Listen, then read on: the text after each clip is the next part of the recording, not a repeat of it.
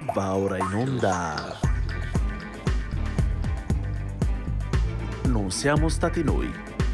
Programma musicale a cura di Arcadio Baracchi e Jacopo Fallani. E benvenuti a una nuova puntata di Non siamo stati noi. Una trasmissione che spiega come niente si crea, nulla si distrugge, ma... Tutto si elabora da Mozart e Sonic Youth, a cura in compagnia di Jacopo Fallani e... Arcadio Baracchi. Io mi livello, dunque esisto. Era Camus, ma abbiamo capito male. Questo tono mi piace. Che tu dichiari pubblicamente che sei nostro alleato, George. Impossibile. Perché? Perché non approva affatto il vostro governo. Ne ho il diritto. Ma non quello di attaccarlo, soprattutto tu. Io non posso abbandonare chi mi ha seguito, no? Ti ritieni al di sopra del governo. Ogni individuo eccezionale è al di sopra della massa. Disprezzo i comitati almeno quanto te, solo che io lo dico. Perché vuoi che ci dividano Maximiliano? Perché? Nessun comitato, nessun governo può farlo. Perché divisi cadremo tutte e due. Se vai avanti col terrore non potrò più seguirti e non potrà farlo nessuno. È il popolo che ci ha portato fin qui. Distruggerà la rivoluzione. E di chi è la colpa? Certo non è colpa mia. E non si può dire nemmeno colpa tua. E se noi non ne siamo i responsabili è nella natura delle cose. Non credo nella natura delle cose. Nemmeno io. nemmeno io. In fondo, le nostre convinzioni sono le stesse. Non lo sono più. Abbiamo fatto la rivoluzione per dare al popolo giustizia e uguaglianza. Per te uguaglianza è livellare tutti con la ghigliottina, è per questo che abbiamo combattuto. Io mi assumo la difesa del popolo perché nessuno lo difende. Ma da chi? Da quegli uomini che hanno usato la rivoluzione solo per arricchirsi. È vero, George. Maxim. Maxim, la tua idea sugli uomini è come, è come nei romanzi, sono eroi da romanzo. Eh? Dimentichi che siamo fatti di carne e ossa, dimentichi questo. Vorresti elevarci, elevarci ad altezze dove, dove è impossibile respirare. Risultato? Tu isoli la rivoluzione, la paralizzi. Perfino i più ferventi si scoraggiano. E tu cosa consigli? Bisogna riportare le cose ad un livello umano, ma adesso, subito. Arrestare il processo rivoluzionario è la morte della rivoluzione. Eh, oggi Va sa come- spiegata, va Va, spiegata. va spiegata perché in realtà la frase originale era Io mi ribello, dunque esisto. Albert Camus. Però, come spesso succede, si registra, abbiamo le cuffie, si scherza con i microfoni. Arcadio aveva capito Io mi Mi ribello, dunque esisto. L'abbiamo trovata irresistibile e così ve la siete presa. Ma anche parecchi l'hanno capito così, eh. Sì, sì, credo. Eh. Cioè, anche perché l'abbiamo detta bene da fine Sì, dicitore. sì, hai anche detto prima la dicessimo, Esatto, eh. io mi livello, eccetera, eccetera. Benissimo, questa citazione del grande Albert Camus da noi chiaramente massacrato è un breve brano tratto da Danton, il classico di Andrei Vaida interpretato da Gérard Depardieu nel ruolo appunto di Danton. In questo, nella fattispecie, Danton discute con Robespierre e Robespierre diventa automaticamente eh, antipatico a chiunque. Tutto questo per dirvi che questa puntata è la gemella della scorsa, in un certo senso, dove abbiamo presentato rivoluzionari e reazionari. Arcadio si occupava dei rivoluzionari e io dei reazionari, questa volta a parti invertite. Arcadio si occuperà della reazione e io della rivoluzione. Tenetevi forte perché oggi musica grande, concetti estremi e chi più ne ha più ne metta. Arca! E io parto da un nome in realtà poi insomma ha avuto alterne fortune. Come didatta è estremamente conosciuto, è conosciuto anche perché è, il, è un parente di alcuni personaggi che insomma negli ultimi decenni sono particolarmente conosciuti e sono l'attrice Daria di Colodi e la figlia Asia Argento. Stiamo parlando di Alfredo Casella che in realtà insomma ha avuto una vita piuttosto interessante, particolare.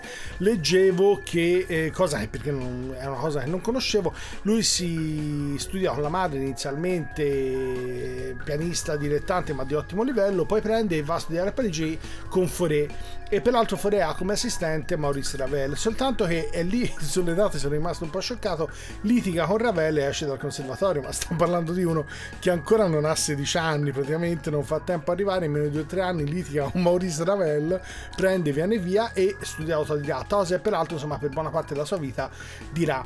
Alla fine molte delle composizioni di Casella come alcuni dei- degli autori di questo periodo stiamo parlando insomma degli autori che si incrociano nell'ambito fra le due guerre, Malipiero, Respighi, Casella, sono una serie di personaggi che disgraziatamente con alterne fortune, anche perché forse Respighi quello in maniera un po' più netta era legato un po' alle dinamiche politiche dell'epoca, negli altri casi invece insomma le cose non sono così nette, però eh, sono rimaste all'interno cose sono successe insomma anche a Celebrità, a Footwang e altri anche in altro ambito, esatto. dove poi alla fine nel momento in cui sono comunque rimaste all'interno del, della nazione dove nel caso per esempio Celebrità, che lo dico perché peraltro sarà il, il direttore che eh, farà la sinfonia italiana, quella di Casella e vi faremo sentire fra poco, anche se alla fine non si sono schierati nel caso per esempio Celebrità che con il regime, poi alla fine insomma un po' di problemi a cascata nel tempo li hanno avuti, vedi tanto che Celebrità che per esempio dopo aver negli anni subito insomma appena le, le, le cose insomma eh, poterono un po' ricominciare con Berlino eh, direi sempre di 100 concerti però poi alla fine non è diventato lui il direttore stabile ma andò all'orchestra sinfonia siciliana ma ha preso Karajan nel caso dunque specifico parlavamo di Casella e la parte interessante di Casella sicuramente anche tutto quello che è stato il suo apporto eh, anche come didatta perché in questo senso ha avuto insomma un tutta una serie di grandissimi meriti, non ultimo il famoso Mortari Casella che è il trattato di orchestrazione che peraltro insomma è utilizzato tuttora da moltissimi. Vi facciamo dunque sentire, come al solito dunque, Alfredo Casella, Italia Rapsodia Opera 11 con la direzione, come dicevamo, di Sergio Civilidache in un'incisione di 1979 che è avvenuta allo Schweizer Festspiel Orchester di Lucerna il 15 agosto 1979.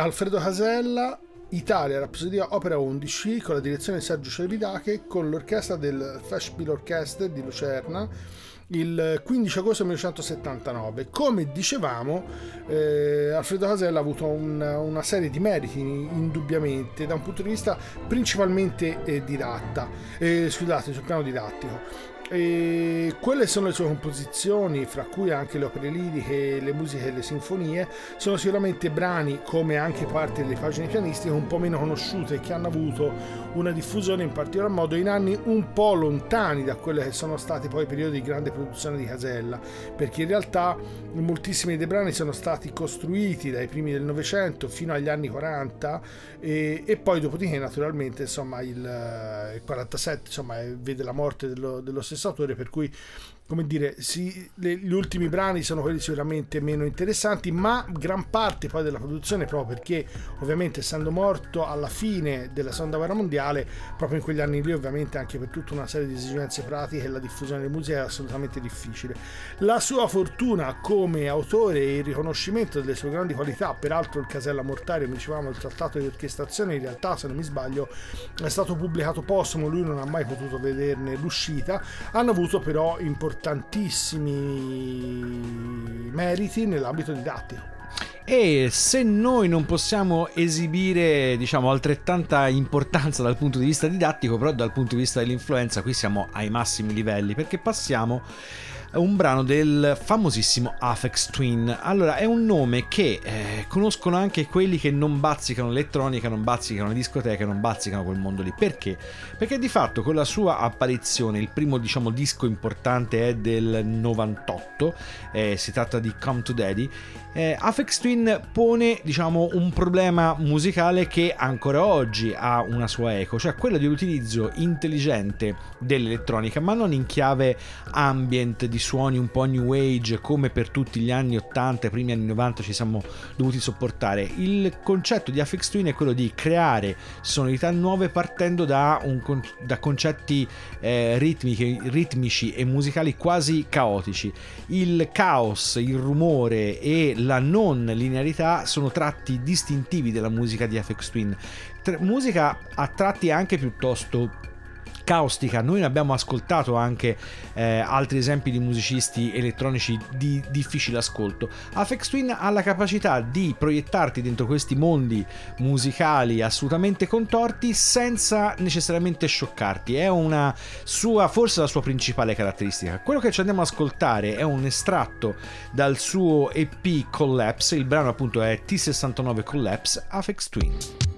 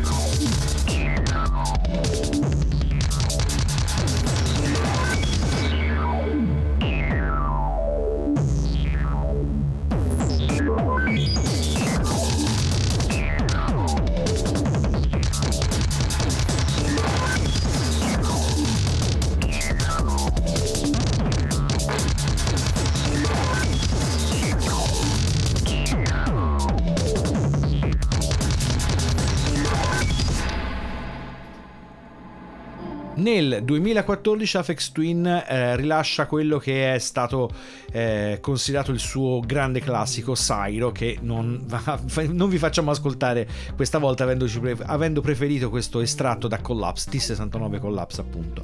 Però Sairo è il disco di Afex Twin per eccellenza. Però in realtà il brano che lo ha proiettato nell'immaginario collettivo è il famosissimo Window Leaker 1999, famosissimo tutto perché il video era particolarmente disturbante, eh, tante diciamo mh, variazioni sulla faccia molto già di per sé abbastanza particolare del povero Afex Twin che è irlandese di nascita e lo si vede subito appena lo vedete con la sua bella faccia e il capello rosso. Eh, Sairo arrivava dopo un silenzio piuttosto lungo, l'album precedente era Dirks del 2001, quindi tanti anni di silenzio riempiti da poche sparute apparizioni, soprattutto featuring in collaborazioni con altri artisti, eh, però Sairo appunto riconfermava che eh, Afex Twin era ancora lì per fare eh, grande, grande musica e soprattutto come succede agli artisti veramente rivoluzionari a eh, continuare a spingere in avanti perché il bello di Afex Twin è che non ha mai ritracciato, non ha mai scelto di tornare sui propri passi semplicemente per comodità e per adagiarsi sugli allori. Ha continuato, grazie anche al supporto della Warp, la sua casa discografica, ha continuato per così dire a spingere, cosa che chiaramente ce lo rende, scusate, ce lo rende particolarmente simpatico. Arcadio, a questo punto la prossima tranche tratta di alternative. Sì, eh, come insomma spero sia ormai abbastanza chiaro, stiamo oscillando fra rivoluzione e reazione. Nel caso mio sto trattando io un po' quelli che in qualche modo in alcuni periodi sono stati più o meno definiti reazionari. Poi, come dicevamo, la difficoltà nel, nel valutare cosa è reazionario e cosa è rivoluzionario fortunatamente non spetta a noi, ma all'ambito storiografico è a chi arriverà dopo. Davvero, grazie a Dio. Oh, proprio. esatto. Fortunatamente mm. un po' di pulizia da una parte viene fatta e dall'altra un po' di chiarezza. Nel caso specifico eh, l'idea è andata verso quello che è considerato uno dei numi tutelari del pianoforte del Novecento, grandissimo compositore, ma anche grandissimo pianista, come stavo dicendo, e parlo di Ferruccio Busoni, pianista che di origine empolese, è nato lì, eh, ha avuto avverse fortune in patria perché insomma in qualche modo... Perché Empoli non l'ha capito, diciamo, esatto, l'ha un po' respinto. Bravo, esatto, eh. esatto. E alla fine è andato in Germania e lì è morto, peraltro così è seppellito nel 24, c'è ancora insomma questa... Uh, questa tomba che peraltro è bellissima in stile Liberty con questa specie di angelo sopra in questo cimitero nel centro di Berlino. E come autore dicevamo ha avuto importanti fortune soprattutto nel periodo come esecutore mentre era ovviamente in vita ovviamente come compositore eh, soprattutto successivamente insomma ne è stato riconosciuto il grandissimo merito. Importante anche come didatta perché anche tutti quelli sono stati una serie di studi sul pianoforte peraltro insomma è stato veramente come Arturo Benedetti Michelangeli forse i due nomi tutelari principali del pianismo italiano nel Novecento e ha praticamente studiato tutta la vita e si è veramente speso sempre per questo strumento e per la musica. Il brano che vi facciamo sentire è un brano che per l'arditezza, come spesso viene detto, è difficilmente e spesso non eseguito perché è un brano che dura oltre un'ora e dieci è un brano particolarmente difficile, è un brano che ovviamente ha tutta una serie anche di difficoltà, non solo tecniche ma anche esecutive e anche di ascolto, ma è il famoso concerto per pianoforte e orchestra di Ferruccio Busoni. Ve lo facciamo sentire, vi diciamo qualcosa di più di questo personaggio che comunque è famosissimo.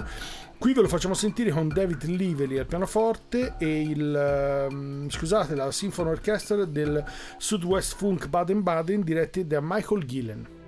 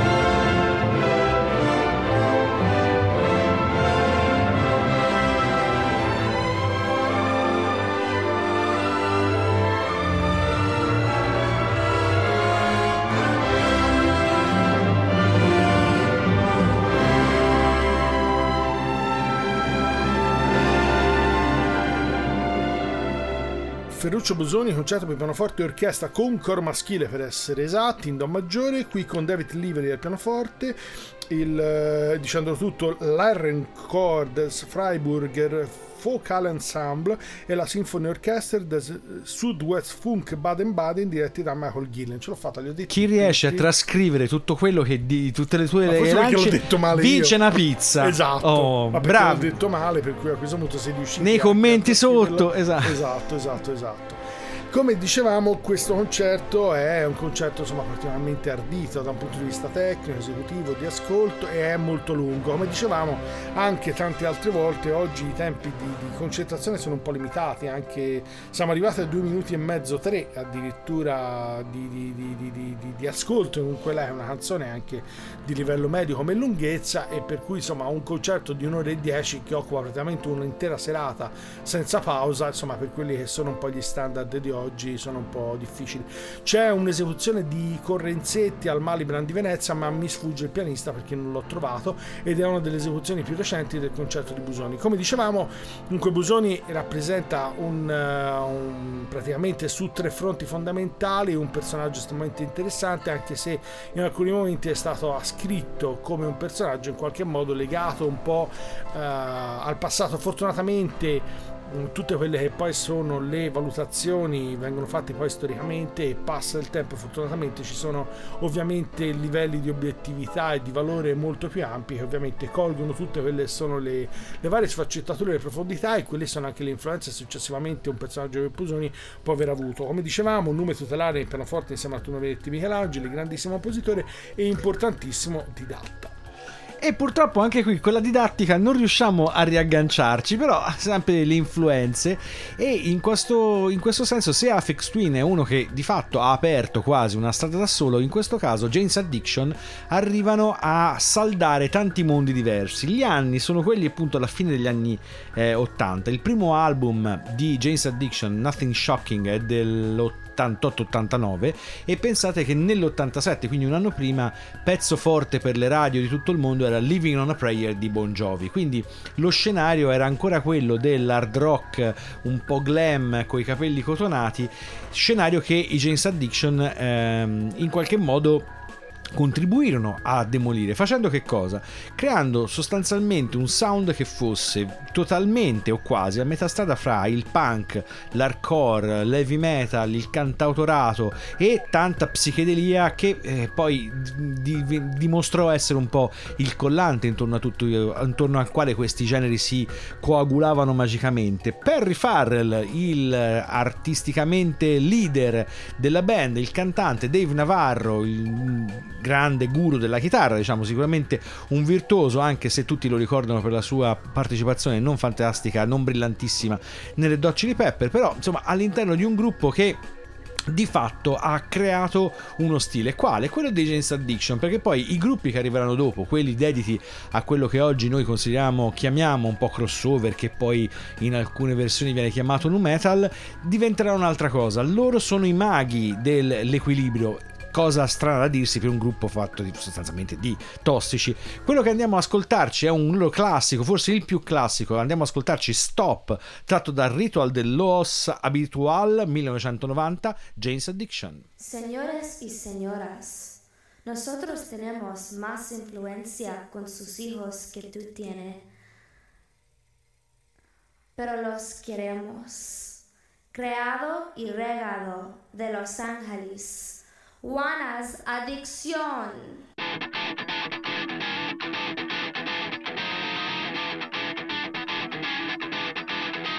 Here we go!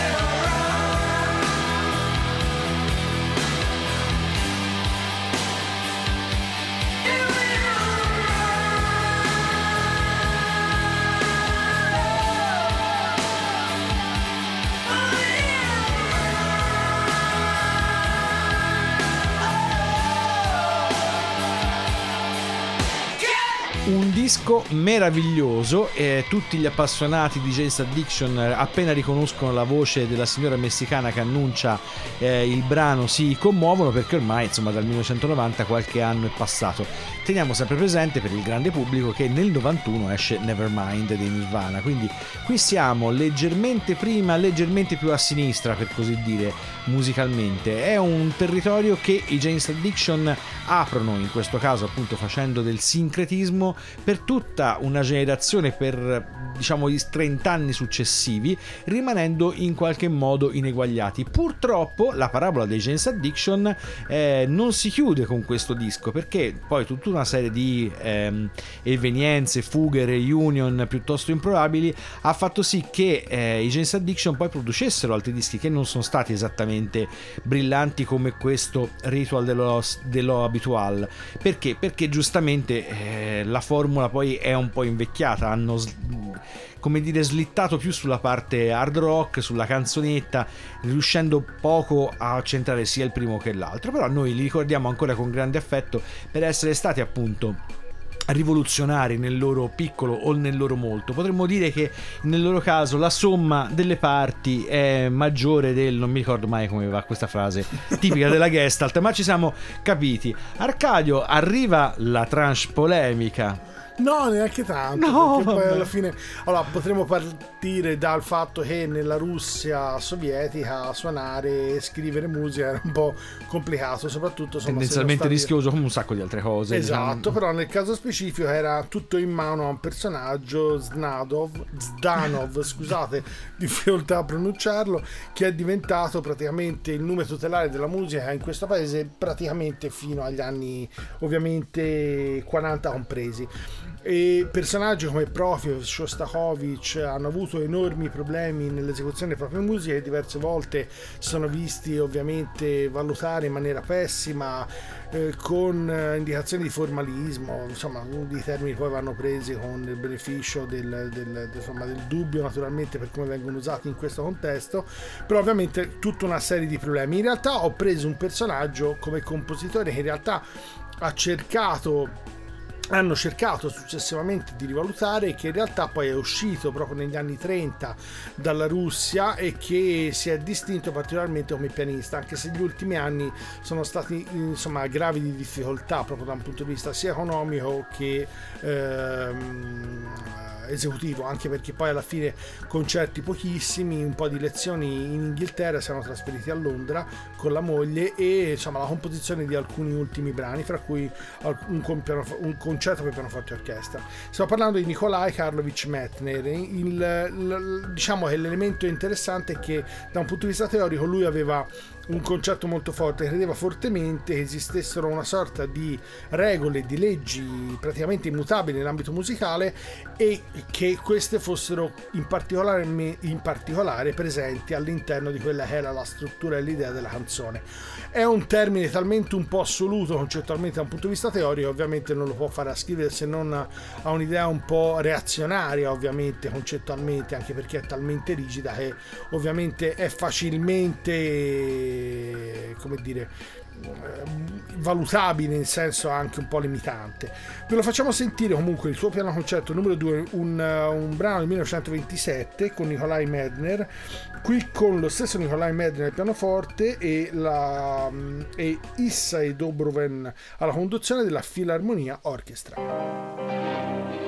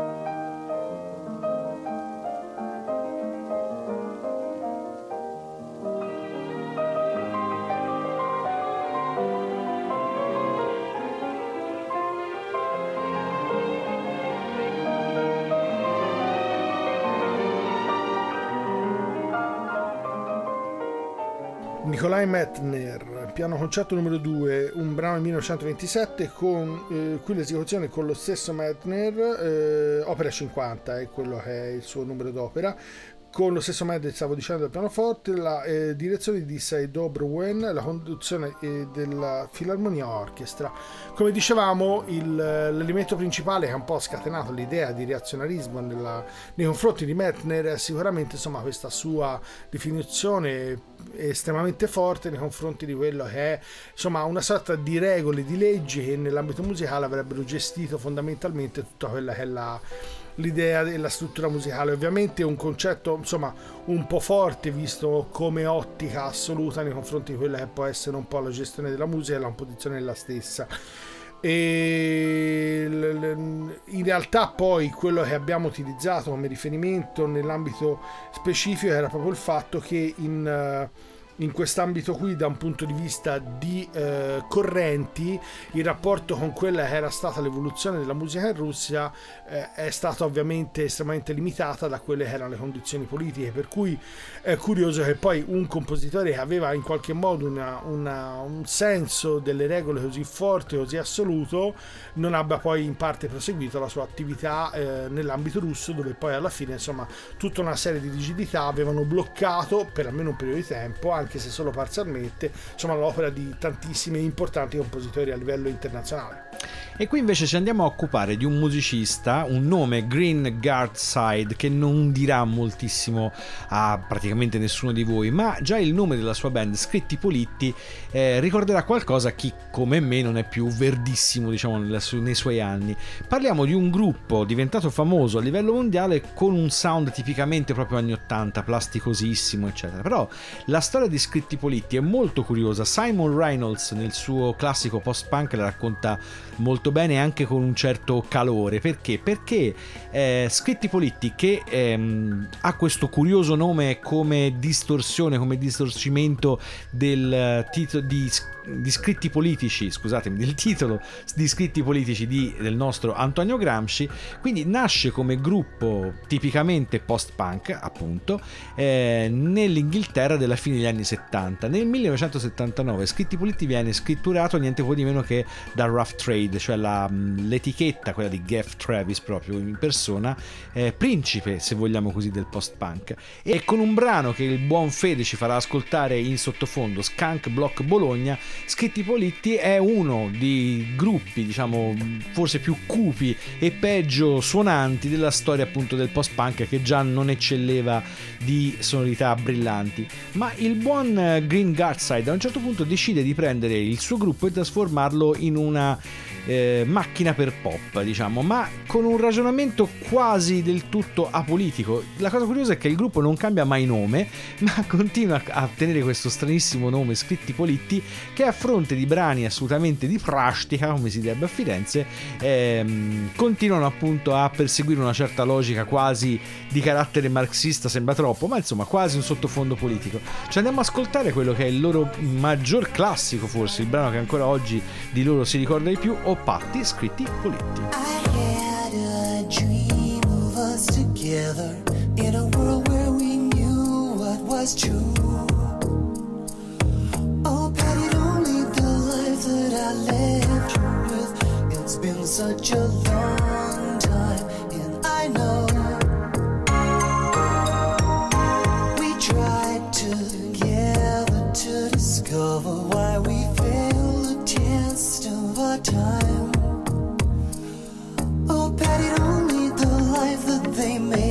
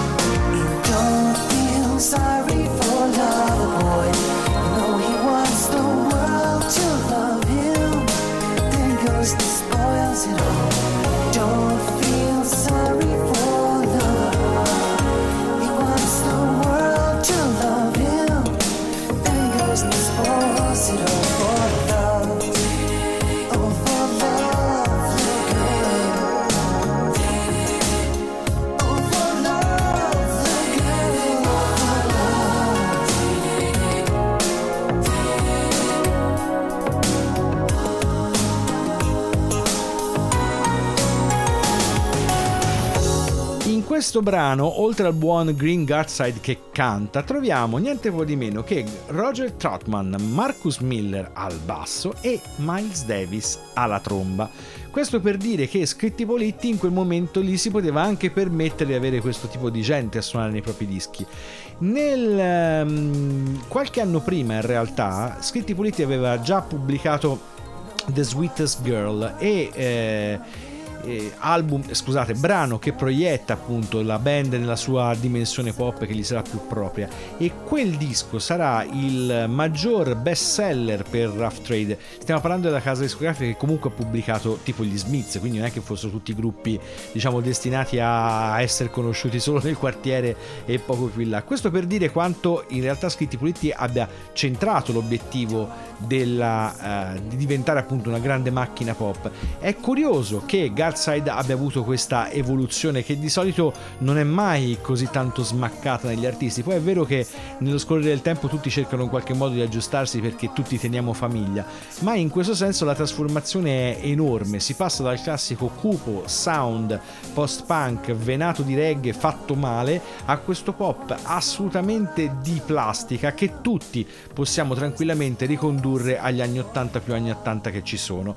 Ma a questo punto, con la puntata che sta svolgendo lentamente verso la fine, Arcadio, la tranche dedicata ai nazional popolari, questa volta al contrario, diciamo così. Sì, perché in realtà abbiamo preso quello che probabilmente è il compositore italiano attualmente, e sicuramente forse più conosciuto nel mondo, che è Ennio Morricone. Pochi penso sappiano, e poi alla fine lui aveva, eh, aveva un concetto caro, e poi in realtà è una diatriba un po' fittizia per certi aspetti, perché nella sua idea non c'era una musica di serie A, una musica di serie B, ma c'era poi un'utilizzazione della musica in forme diverse, ma un concetto che spesso e volentieri citato, quello di musica assoluta.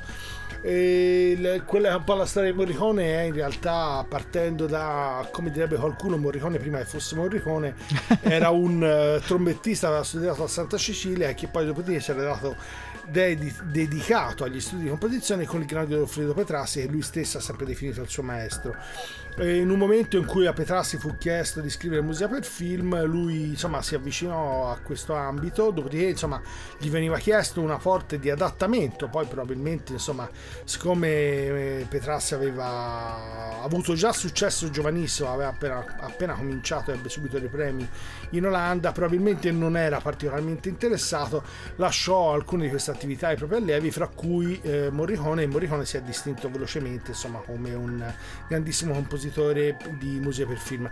In realtà poi lui ha fatto parte del GINC, quello che è poi il gruppo Nuova Consonanza, che poi ha sempre sviluppato musica contemporanea e ha continuato a scrivere musica assoluta, però probabilmente anche per suo dispiacere perché insomma è un parte della sua produzione che è assolutamente meno conosciuta e che ha avuto meno sviluppo. Vi facciamo ascoltare in questo senso proprio un brano, quattro pezzi per chitarra, un brano suo del 1957, per cui non recentissimo, qui con la registrazione di Stefano Cardi alla chitarra.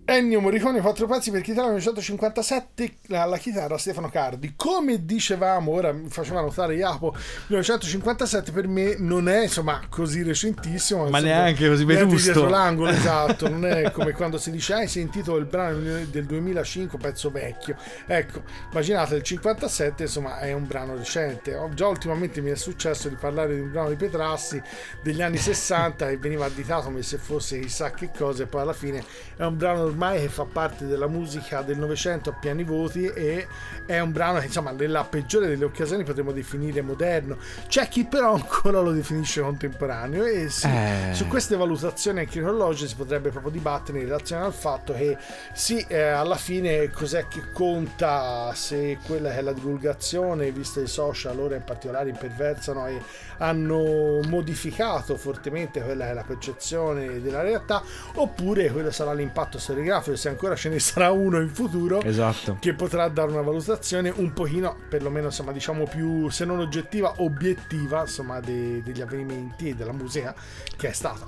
E io mi permetto di chiudere la mia parte di programmazione per questa puntata con una specie di grande chiusura del cerchio che comprende anche l'altra puntata, quella dove a nostra onta rivoluzionari e reazionari erano invertiti, presentando un gruppo che è stato reazionario allo stesso tempo e rivoluzionario contemporaneamente, cosa complicatissima. Allora, innanzitutto partiamo dal presupposto che parliamo del gruppo preferito di Barack Obama, che comunque diciamo, non sarà un grande musicologo, però come fan numero uno non è male perché è pur sempre stato presidente degli Stati Uniti, non roba da poco. Stiamo parlando ovviamente di Wilco. Il leader di Wilco, Jeff Tweedy, è eh, ancora oggi considerato uno dei massimi esponenti del songwriting eh, americano, grande ehm, erede di una tradizione chiaramente ancora in vita. Ora non, nessuno si spingerebbe mai a definirlo il nuovo Bob Dylan, però chiaramente insomma è un uomo con una poetica molto, molto ben definita e con un sound molto ben definito che nel Wilco è stato trasferito completamente proveniendo però dal, dal progetto precedente di Tweedy, Uncle Tupelo, al quale io sono personalmente molto affezionato perché negli anni in cui sentivi parlare, si sta parlando appunto dei primissimi anni 90, sentivi parlare di eh, country alternativo, davi immediatamente di stomaco. Invece Uncle Tupelo dimostrò che era possibile recuperare quel tipo di scenario musicale, quel tipo di tradizione per in qualche modo innovarla. Il passo successivo da Uncle Tupelo diventa appunto eh, Wilco. Eh, moltissimi dischi, grandi concerti, fra cui uno qualche anno fa bellissimo a Firenze, chi c'è stato sa di che cosa stiamo parlando, e un brano abbastanza recente, ma nel senso più recente del termine perché proveniente da un album del 2019, eh, esatto, Ode to the Joy. Andiamo ad ascoltarci Everyone Hides. telling yourself a story where the secrets twist like vines, bodies are buried, but you can't remember where you buried the minds. Oh, no one denies. Everyone hides. Oh, oh, everyone hides.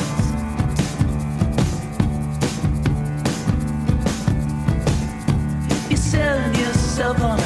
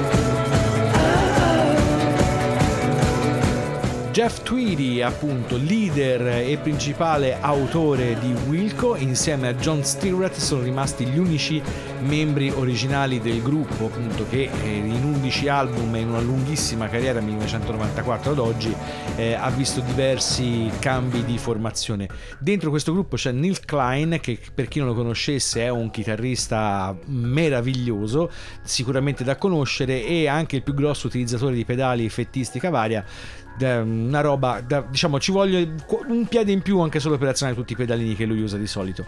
Vi potevamo far ascoltare il mitico assolo di Impossible Germany che appunto ha fatto diventare Klein famoso fra gli amanti della chitarra, però abbiamo preferito questo Everyone Hides perché? Perché un, funziona un po' da summa della eh, sensibilità che Tweedy ha portato, ma potremmo dire riportato e innovato all'interno della canzone, eh, della canzone cantautorale americana, che chiaramente ha i suoi riferimenti in Bob Dylan, in- in- appunto visto che siamo quasi in ambito eh, di country di Willie Nelson, di, di chi più ne ha più ne metta, però ha ancora la capacità in qualche modo di diventare nuova con l'inserimento di un po' di elettronica o con un cambio un po' di sonorità e soprattutto con delle ibridazioni nel caso di Wilco a 360 gradi. Ci sono degli echi di Johnny Mitchell in alcuni brani che sono sorprendenti ma funzionano alla grande. Ed è con questo brano che appunto chiudiamo questa specie di special lungo due puntate quasi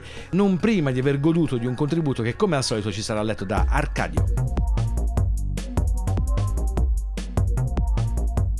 Vedo un giovane infatuato di chimere, per il quale tutto è sgradevole che si è sottratto agli impegni della società per abbandonarsi a inutili fantasticherie.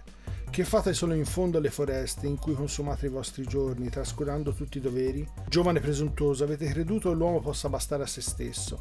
La solitudine nuoce a chi non la vive con Dio. Chiunque abbia ricevuto delle risorse deve sfruttarle al servizio dei suoi simili.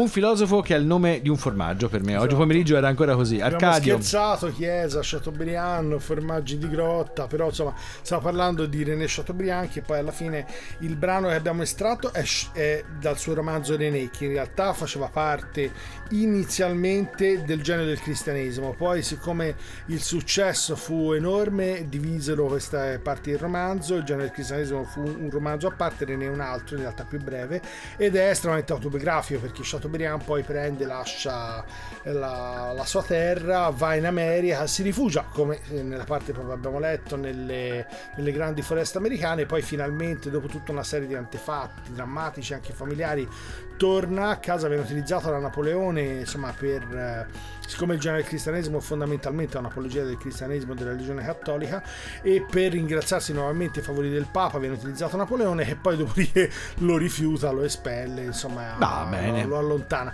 Quello che è sicuramente però come posizione fondamentale, anche se in realtà è un, eh, come dire, un tema che viene ampiamente ritrattato e riutilizzato nella forma che per noi è in realtà estremamente legata a quella del nostro eh, cliché, ormai possiamo dirlo culturale ottocentesco, però Chateaubriand ovviamente fa proprio una parte, insomma, come un, un po' diremmo una retromarcia, anche se in realtà c'ha tutta una serie di nuove letture ottocentesche che fanno parte proprio del, anche di quella che è la, la- dire, la concezione romantica cristiana, però ritorna cercando di bypassare quello che è stata la rivoluzione e l'illuminismo, per cui ovviamente insomma il tono reazionario di sottofondo nell'appoggio e nella rivalutazione della religione cristiana ovviamente insomma è dato. e quindi un reazionario ancora non del tutto non- ancora forse non del tutto reazionario dipende un po' dalle letture la puntata Non siamo stati noi dedicata a rivoluzionari e reazionari parte 2 girone di ritorno. Si va concludendo con un brano il quale io personalmente mi dissocio ma Arcadio Ducellos Oh, sì, è vero, è vero, me l'ho dimenticato. Tucellos in realtà fanno Thunderstruck. fra Thunderstruck degli ACDC un brano che io detesto anche nella versione originale quindi figuratevela L'arrangiamento non è male. L'arrangiamento non è male, esatto, nel però- Per essere... Poi insomma ce ne sono 18.000 versioni di Esatto, c'era anche una famosa con l'incudine che era un finalista per, Esatto. questa, per chiudere questa puntata Poi invece. valutate voi ovviamente come il vostro solito, cosa pensate di una cosa simile. Assolutamente. Tucellos per chiudere. Per questa puntata di non siamo stati noi è tutto. Vi salutano Jacopo Fallani e, Arcadio Baracchi? e ricordate che se quello che avete ascoltato questa volta vi fosse sembrato particolarmente strano, Ah, noi non siamo stati.